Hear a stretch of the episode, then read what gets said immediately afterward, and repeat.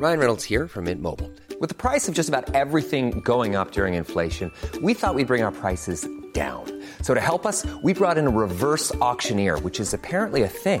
Mint Mobile unlimited premium wireless. Ready to get 30, 30, bit to get 30, bit to get 20, 20, 20, bit to get 20, 20, bit to get 15, 15, 15, 15 just 15 bucks a month. So, Give it a try at mintmobile.com slash switch. $45 upfront for three months plus taxes and fees. Promo for new customers for limited time. Unlimited more than 40 gigabytes per month. Slows. Full terms at mintmobile.com.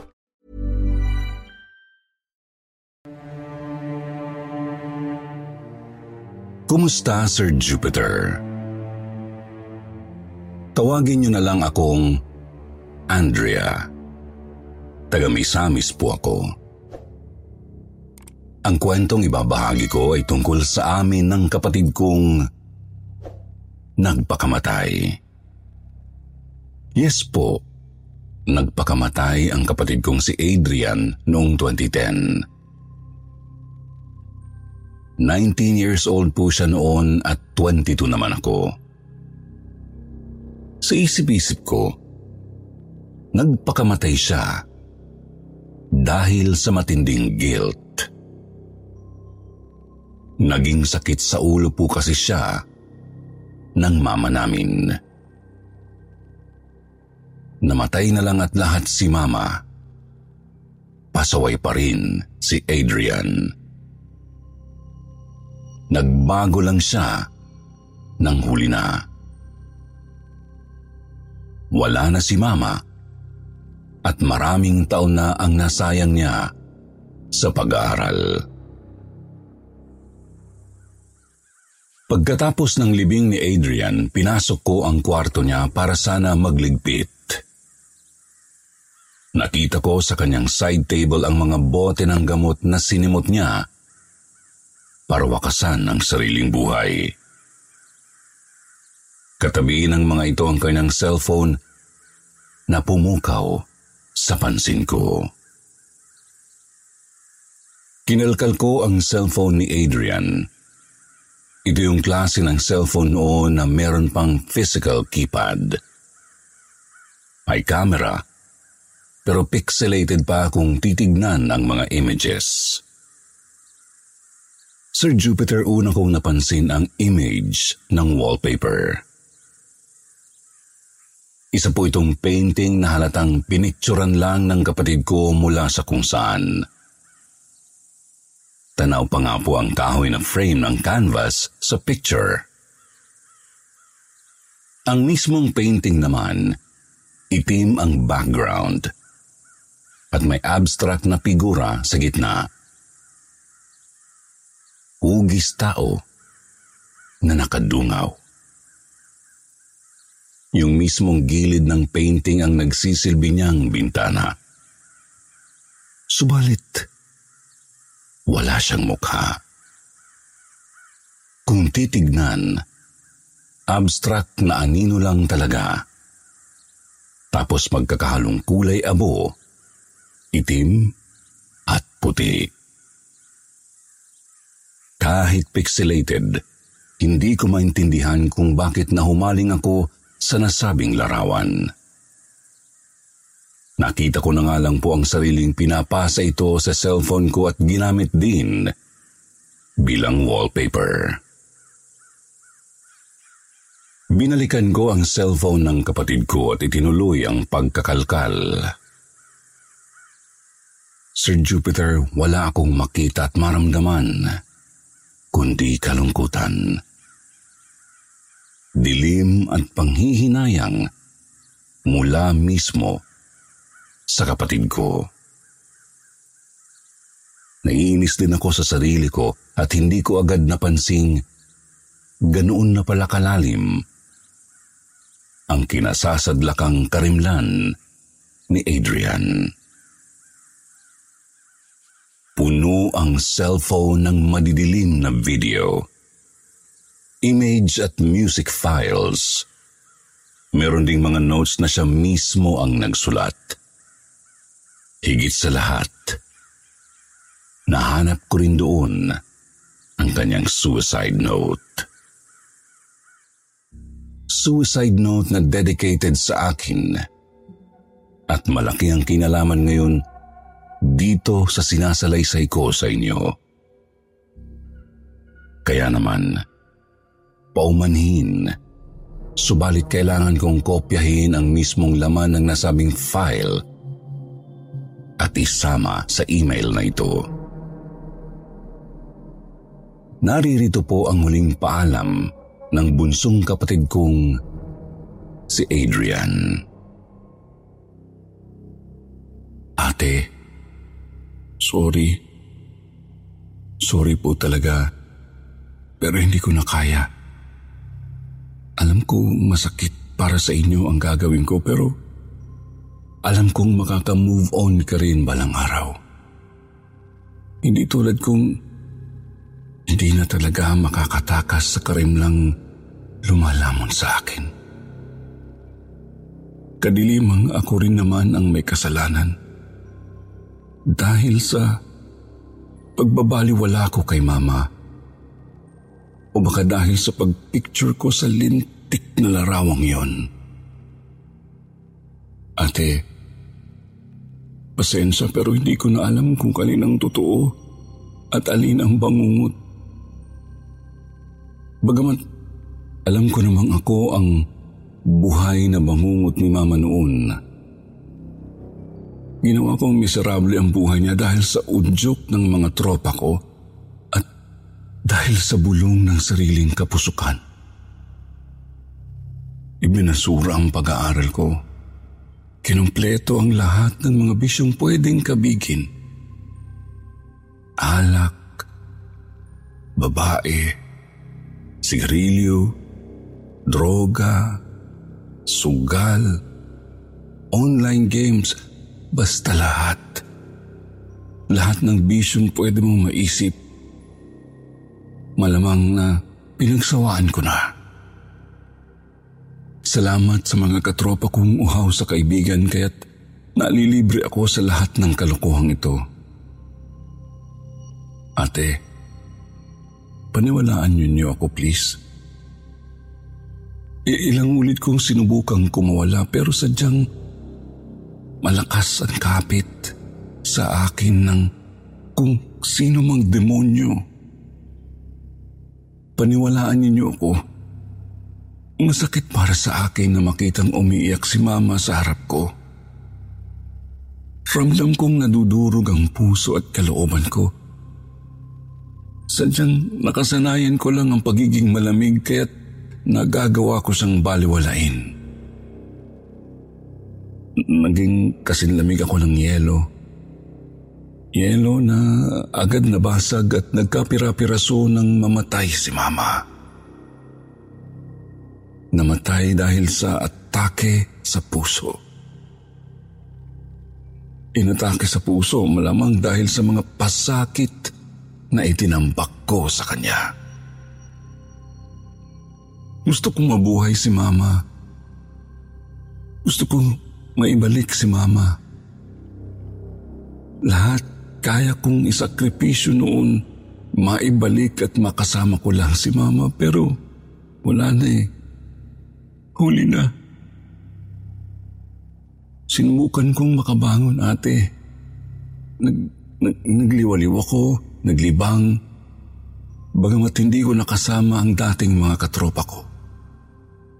Ito yung mga araw na palagi akong wala sa bahay matapos ng libing.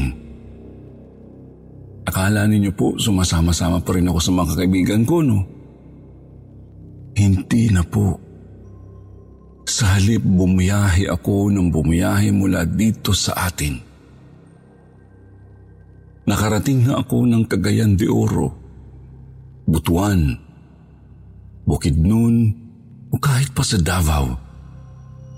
Umakyat ng mga bundok, nagpakaligaw sa mga syudad at minsan ding nagmuni-muni sa mga museum at sementeryo.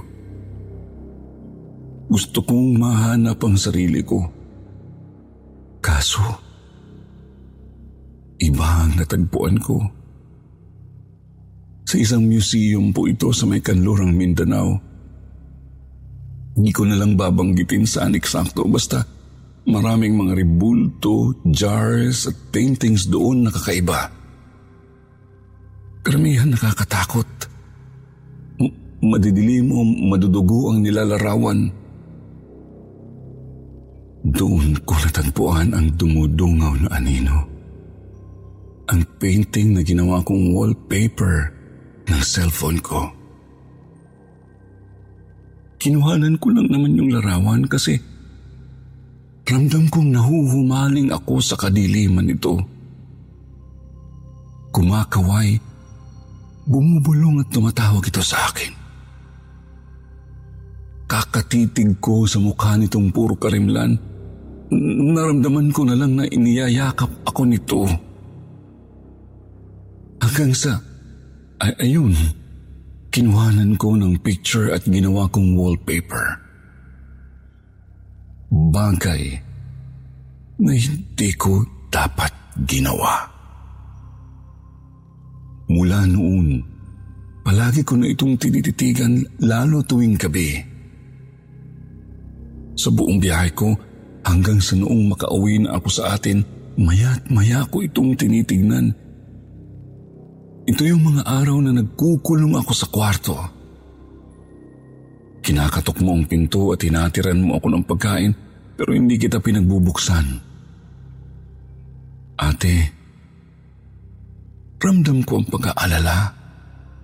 Lungkot at bahagyang inis ninyo sa akin. Sorry po. Pero maniwala kayo, hanggang noong mga panahong iyon, sinusubukan ko pa rin makabangon at magbagong buhay. Ang kaso, pinipigilan ako ng dumudungaw na anino. Binubulungan nito ang kaluluwa kong hindi ko kailangan pilitin ang sarili ko. Hi- hindi ko kailangang madaliing makabangon. Sasamahan niya ako. Yayakapin niya ako palagi.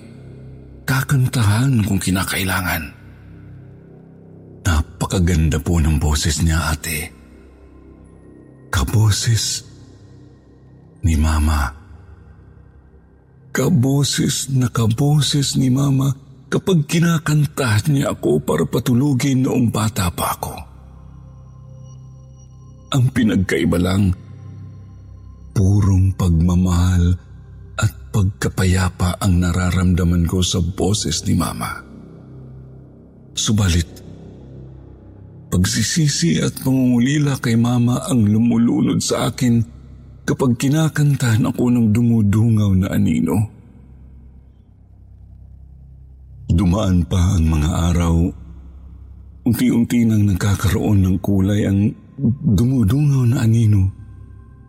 Nagkakaroon ng kulay abo ang buhok. Tulad ng ubaning ulo ni Mama. Nagiging kulay kape ang malalamlam na mga mata tulad ng namumugtong mga mata ni Mama dahil sa akin. Nangulay kayong manggi na rin ang lubog ng mga pisngi, katulad ng pagiging payat ni Mama dahil sa pagkalasing sa konsumisyon. Kuha nga rin niya maging ang amoy ng langis na pinapahid ni Mama sa nananakit niyang kasukasuan. Si Mama ang dumudungaw na anino. Kitang-kita ko po Si Mama talaga ang nakadungaw sa painting na kinuhanan ko ng larawan ang nasa wallpaper ko. Ate, binabalikan ako ni Mama. Binabalikan niya ako para sabihin hindi ako dapat makalabas sa karimlang ito. Kailangan kong magbayad sa mga nagawa ko sa kanya sa, sa lahat ng mga pasakit na idinulot ko sa kanya. Gusto kong baliwalain kasi nga nasa isip ko pa rin na hindi talaga si mama yun. Pero mapilit po siya ate. Isang gabi nakikita ko siyang nakadungaw sa bintanang nasa painting na kinuhanan ko ng litrato. Ngunit nang sumunod na gabi, nakadungaw na siya sa screen ng cellphone ko. Sa mga sumunod pang gabi, Nakadungaw na siya sa bintana ng kwarto ko. Nakatitig siya sa akin. Palagi. Amoy ko sa kanya ang pampahid na langis. Palagi. Binubulungan niya ako. Palagi. Paulit-ulit niyang sinasabi, Dito ka lang. Dito ka lang sa dilim. Huwag kang mag-alala. Sasamahan kita dito sa dilim. Isa kang nilalang ng karimlan. Walang nagmamahal sa iyo. Akala mo ba nag-aalala sa iyo ang ate Andrea mo? Hindi. Hindi kanya mahal. Galit siya sa iyo. Galit siya sa iyo kasi ikaw ang pumatay sa mama ninyo. Ikaw! Ako ang pumatay kay mama. Hindi man pisikal, pero dahil sa akin kaya natambakan ng sama ng loob ang puso ni mama. Dahil sa akin kaya nabuhay sa konsumisyon at pag-aalala si mama kaya dapat lang sa akin ang kadilimang ito kasama ng dumudungaw na anino. Kahit saan ako tubingin, tulog man o gising, siya lang ang nakikita ko. Nasa tabi ko. Kinakantahan ako. Niyayakap ako. Sinasakal ako. Pilit pinapainom sa akin ang magkakahalong mga gamot. Paracetamol, multivitamins, gamot sa ubo at marami pang iba. Isa, dalawa, tatlong tableta, limang kapsula hanggang hindi ko na mabilang. Ate, ayoko na. Sorry po pero hindi ko na kaya. Ate, mahal na mahal kita. Mahal na mahal ko kayo ni Mama. Mahal na mahal ko kayo. Pero, huli na. Sorry. Sorry. In the market for investment-worthy bags, watches, and fine jewelry, Rebag is the answer. Rebag is a luxury resale platform where each piece is carefully inspected by experts to ensure quality and authenticity. Use Rebag to buy and sell finds from the world's top brands, including Louis Vuitton, Chanel, and Cartier. Head to Rebag.com to get 5% off your first purchase with code REBAGNEW. Shop today at Rebag.com. That's R E B A G.com. And use promo code REBAGNEW for 5% off your first purchase. When you're ready to pop the question, the last thing you want to do is second guess the ring. At Bluenile.com, you can design a one of a kind ring with the ease and convenience of shopping online. Choose your diamond and setting. When you find the one, you'll get it delivered right to your door. Go to Bluenile.com and use promo code LISTEN to get $50 off your purchase of $500 or more. That's code LISTEN at Bluenile.com for $50 off your purchase. Bluenile.com code LISTEN. Sir Jupiter, para akong nilublob sa luha, uhog at pawis ng matauhan matapos basahin ang suicide note ni Adrian. Pakiramdam ko, pinagsasaksak ng isang libong tinidor ang puso ko. Umiikot sa isip ko, bakit Adrian? Bakit hindi ka nagsabi kay ate? Nandito lang naman ako eh. Araw-araw kong kinakatok ang pinto ng kwarto mo kahit hindi mo ko pinagbubuksan. Bago umalis papuntang eskwela at pagka-uwi, palagi kitang tinatawag. Tinignan ko ang larawan ng painting na ginawa ko na ring wallpaper ng cellphone ko. Ikaw ba ang dumudungaw anino? Anong meron? At naging bangungot ito ni Adrian. Bagamat hindi maalis sa isip ko si Adrian at ang kanyang suicide note, isinantabi naman ng utak ko ang tungkol sa larawan, Sir Jupiter. Opo, palagi ko itong nakikita. Kasi naka-wallpaper sa cellphone ko eh ang palagi kong naiisip, ang mga huling araw ni Adrian. Nagkataon lang nakasama niya ang dumudungaw na anino noon. Hanggang sa isang gabi. Nagising na lang po akong may naaamoy na sigarilyo sa kwarto ko. Tapos may bahid amoy beer. Nagtaka ako. Kasi hindi naman ako umiinom o naninigarilyo. Naiirita nga po kami ni Mama tuwing nakakaamoy ng ganoon kay Adrian dati. Kakasuri ko sa kakaibang amoy. Nanumbalik na naman sa isip ko ang mga alaala ng kapatid ko. Nang matauhan, dinambot ko ang cellphone ko para tignan ang oras. Nanlaki ang mga mata ko at kumabog ang dibdib nang makitang si Adrian ang nakadungaw sa painting na nasa image. Kinusot ko ang mga mata ko. Nang tignan ko ulit ang wallpaper, ang dumudungaw na anino naman ang nakita ko. Nasa isip ko, baka guni-guni lang ang nakita ko dahil sa kakaisip sa kapatid ko. Maski ang amoy ng sigarilyo at beer, biglang nawala na rin. Tiningnan ko ulit ang oras.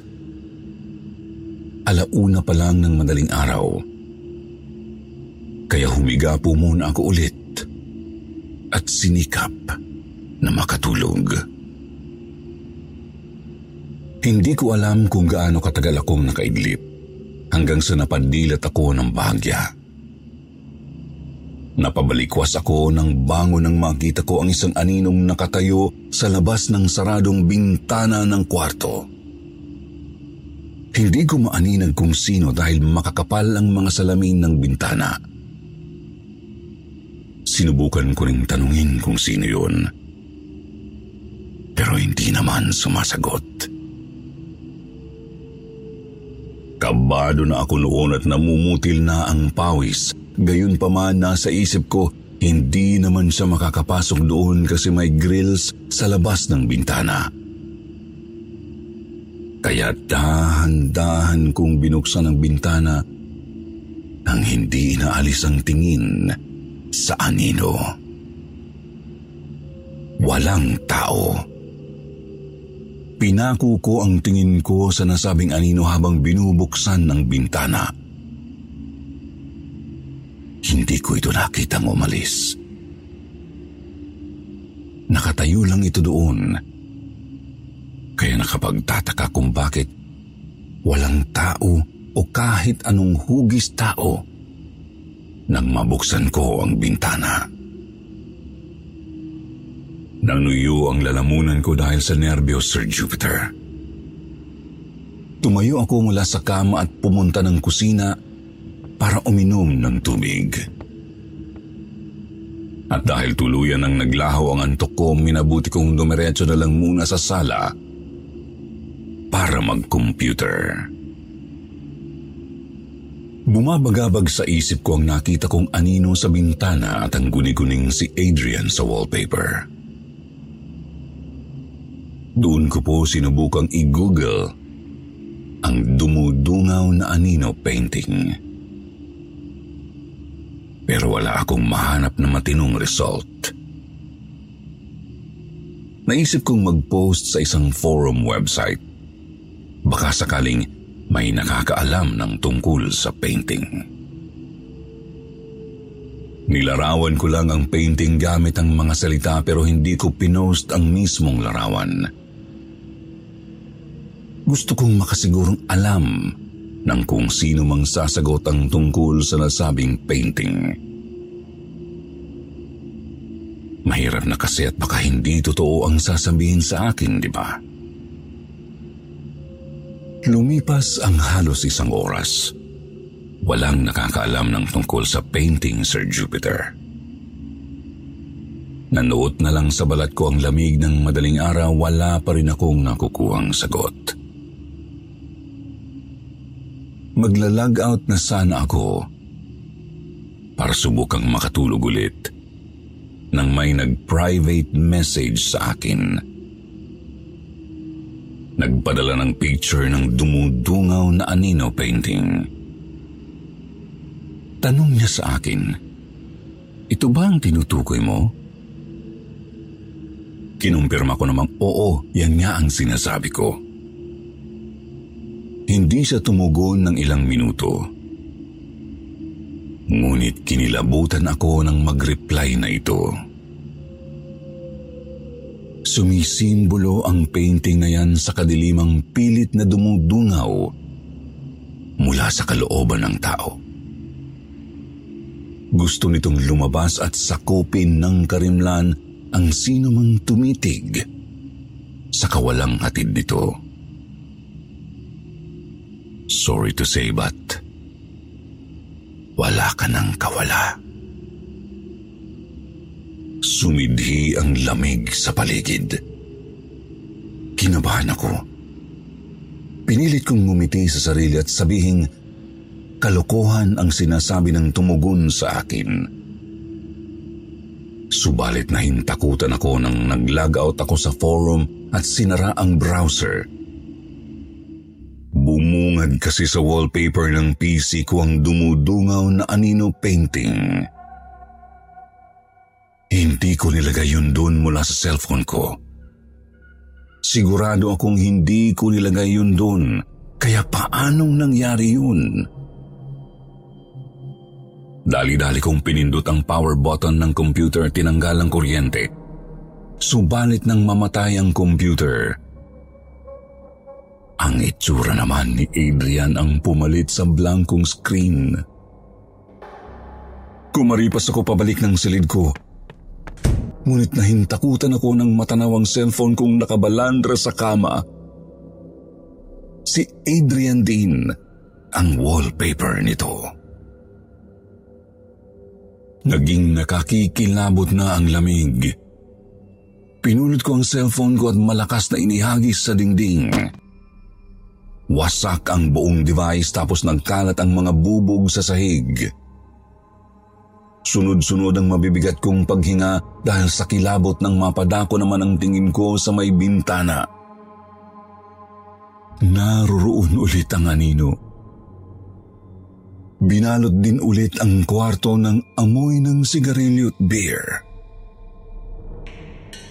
Napapiglas ako ng biglang pabagsak na sumara ang pinto. Pinilit ko itong buksan subalit may kung anong puwersang bumibigil. Ilang sandali pa. May naririnig na akong kumakalampag sa mga grills ng bintana. Napalingon ako Tsaka nakitang gumagalaw na ang anino sa labas. Ate, ate, bakit hindi mo ako tinulungan? Bakit hindi mo ako inaalala? Bakit hinayaan mo lang akong kunin ng dumudungaw na anino? Hindi mo ba ako mahal? Ate, bakit po? Bakit? Dinig kong pagsasalita ng anino Sir Jupiter bagamat natatanaw ko ito sa labas ng bintanang sarado ramdam ko namang umaalingaw-ngaw ang boses nito sa loob ng aking bungo. Lumalakas ang kakaibang amoy. Tumitindi ang panginginig ng kalamnan ko. Wala akong magawa kundi sumagot. Hindi. Hindi ikaw si Adrian. Hindi ikaw ang kapatid ko.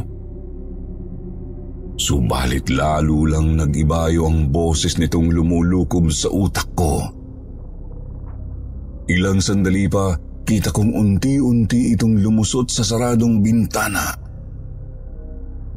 Tumagos ang itim na ulo at mga kamay nito tsaka lumingon sa akin. Wala mang muka at mga mata ramdam ko ang pagtitig nito sa akin. Nanikas ako. Hindi ko maigalaw ang anumang bahagi ng katawan ko, bagamat wala akong tigil sa pangangatal. Palakas ng palakas ang boses nitong katulad ng kay Adrian. Palakas din ng palakas ang magkahalong amoy ng sigarilyo at beer. Unti-unti ring nagbabago ang itsura ng anino sa harap ko. Nagkaroon ito ng kulay tsokolating buhok, kapareho sa amin ni Adrian. Nahulma ang katawan. Nagkaroon ng medyo malaking tiyan at may kataba ang braso tulad ng sa kapatid ko. Nagkaroon din ng kulay kapeng mga mata na namana ng kapatid ko kay mama mga matang nanlilisik ngunit umiiyak. Ate, bakit hindi mo ako pinigilang mamatay? Bakit? Tuloy-tuloy ito sa paggamit ng boses ng kapatid ko. Sumasabay sa pagsasalita nito ang amoy ng sigarilyo beer sa malamig na hininga. Kumakalat ang amoy sa malamig na hanging marahang umiikot-ikot sa kwarto ko. Gayon pa man, alam na alam kong hindi si Adrian yon.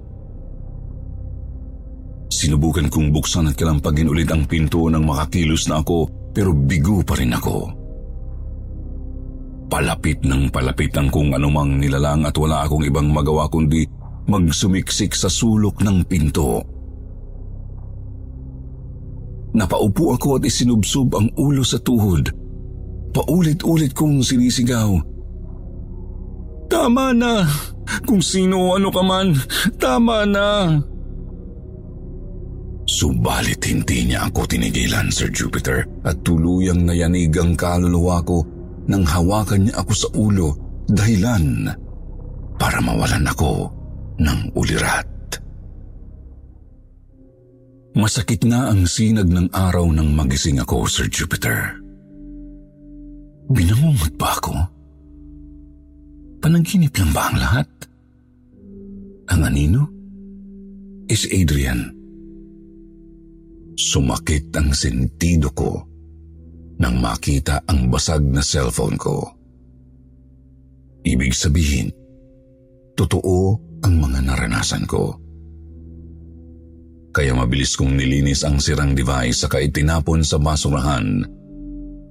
Kumuha ng makapal na kumot, pumunta ng sala, tapos tinakpan ang screen ng computer nang hindi ito tinitignan. Hindi ko man nakita kung naroroon pa ang dumudungaw na anino, pero ramdam ko ang presensya nito sa PC. Noong araw ding yun, ibinenta ko ang computer sa isang reseller, Sir Jupiter. Agad din akong lumipat ng tirahan doon sa isang kamag-anak ni Mama. Pagkatapos mabilis na binenta ang bahay namin. Ayokong magpakakampante.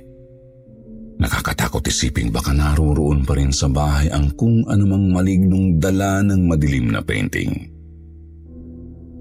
Noong bumili nga po ako ng bagong cellphone, nakahanda na akong itapon yun ulit kung sakaling lumutang uli ang misteryosong image.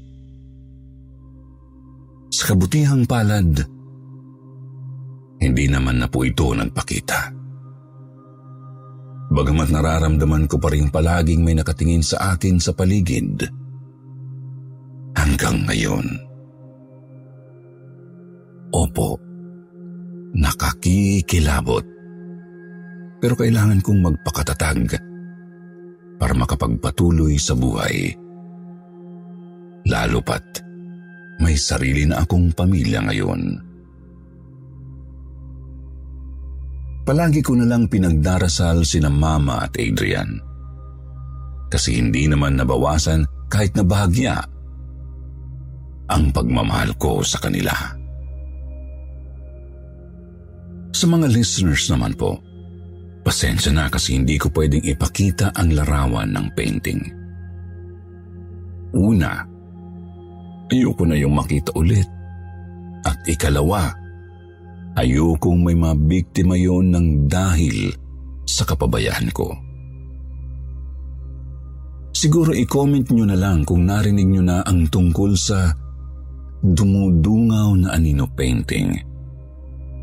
O kung may alam pa kayong ibang mga obrang tila, may sumpa. Hanggang dito na lang po. Salamat sa pagbabasa ng aking salaysay. More power sa inyo.